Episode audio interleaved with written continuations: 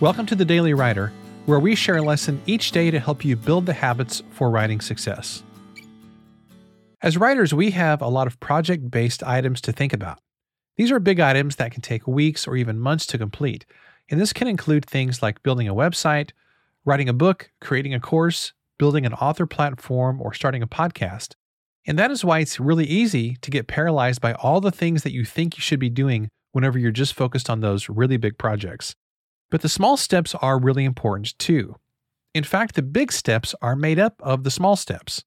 The big steps don't consist of anything but the small steps. Small steps are the only thing that gets you to your bigger goals.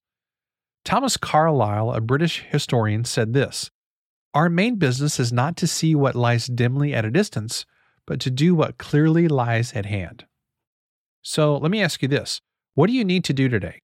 Not next week or next month, but what do you need to do today? What lies clearly at hand? Focus on that thing until it's done. And don't spend so much time thinking about the big projects that the small steps don't get done.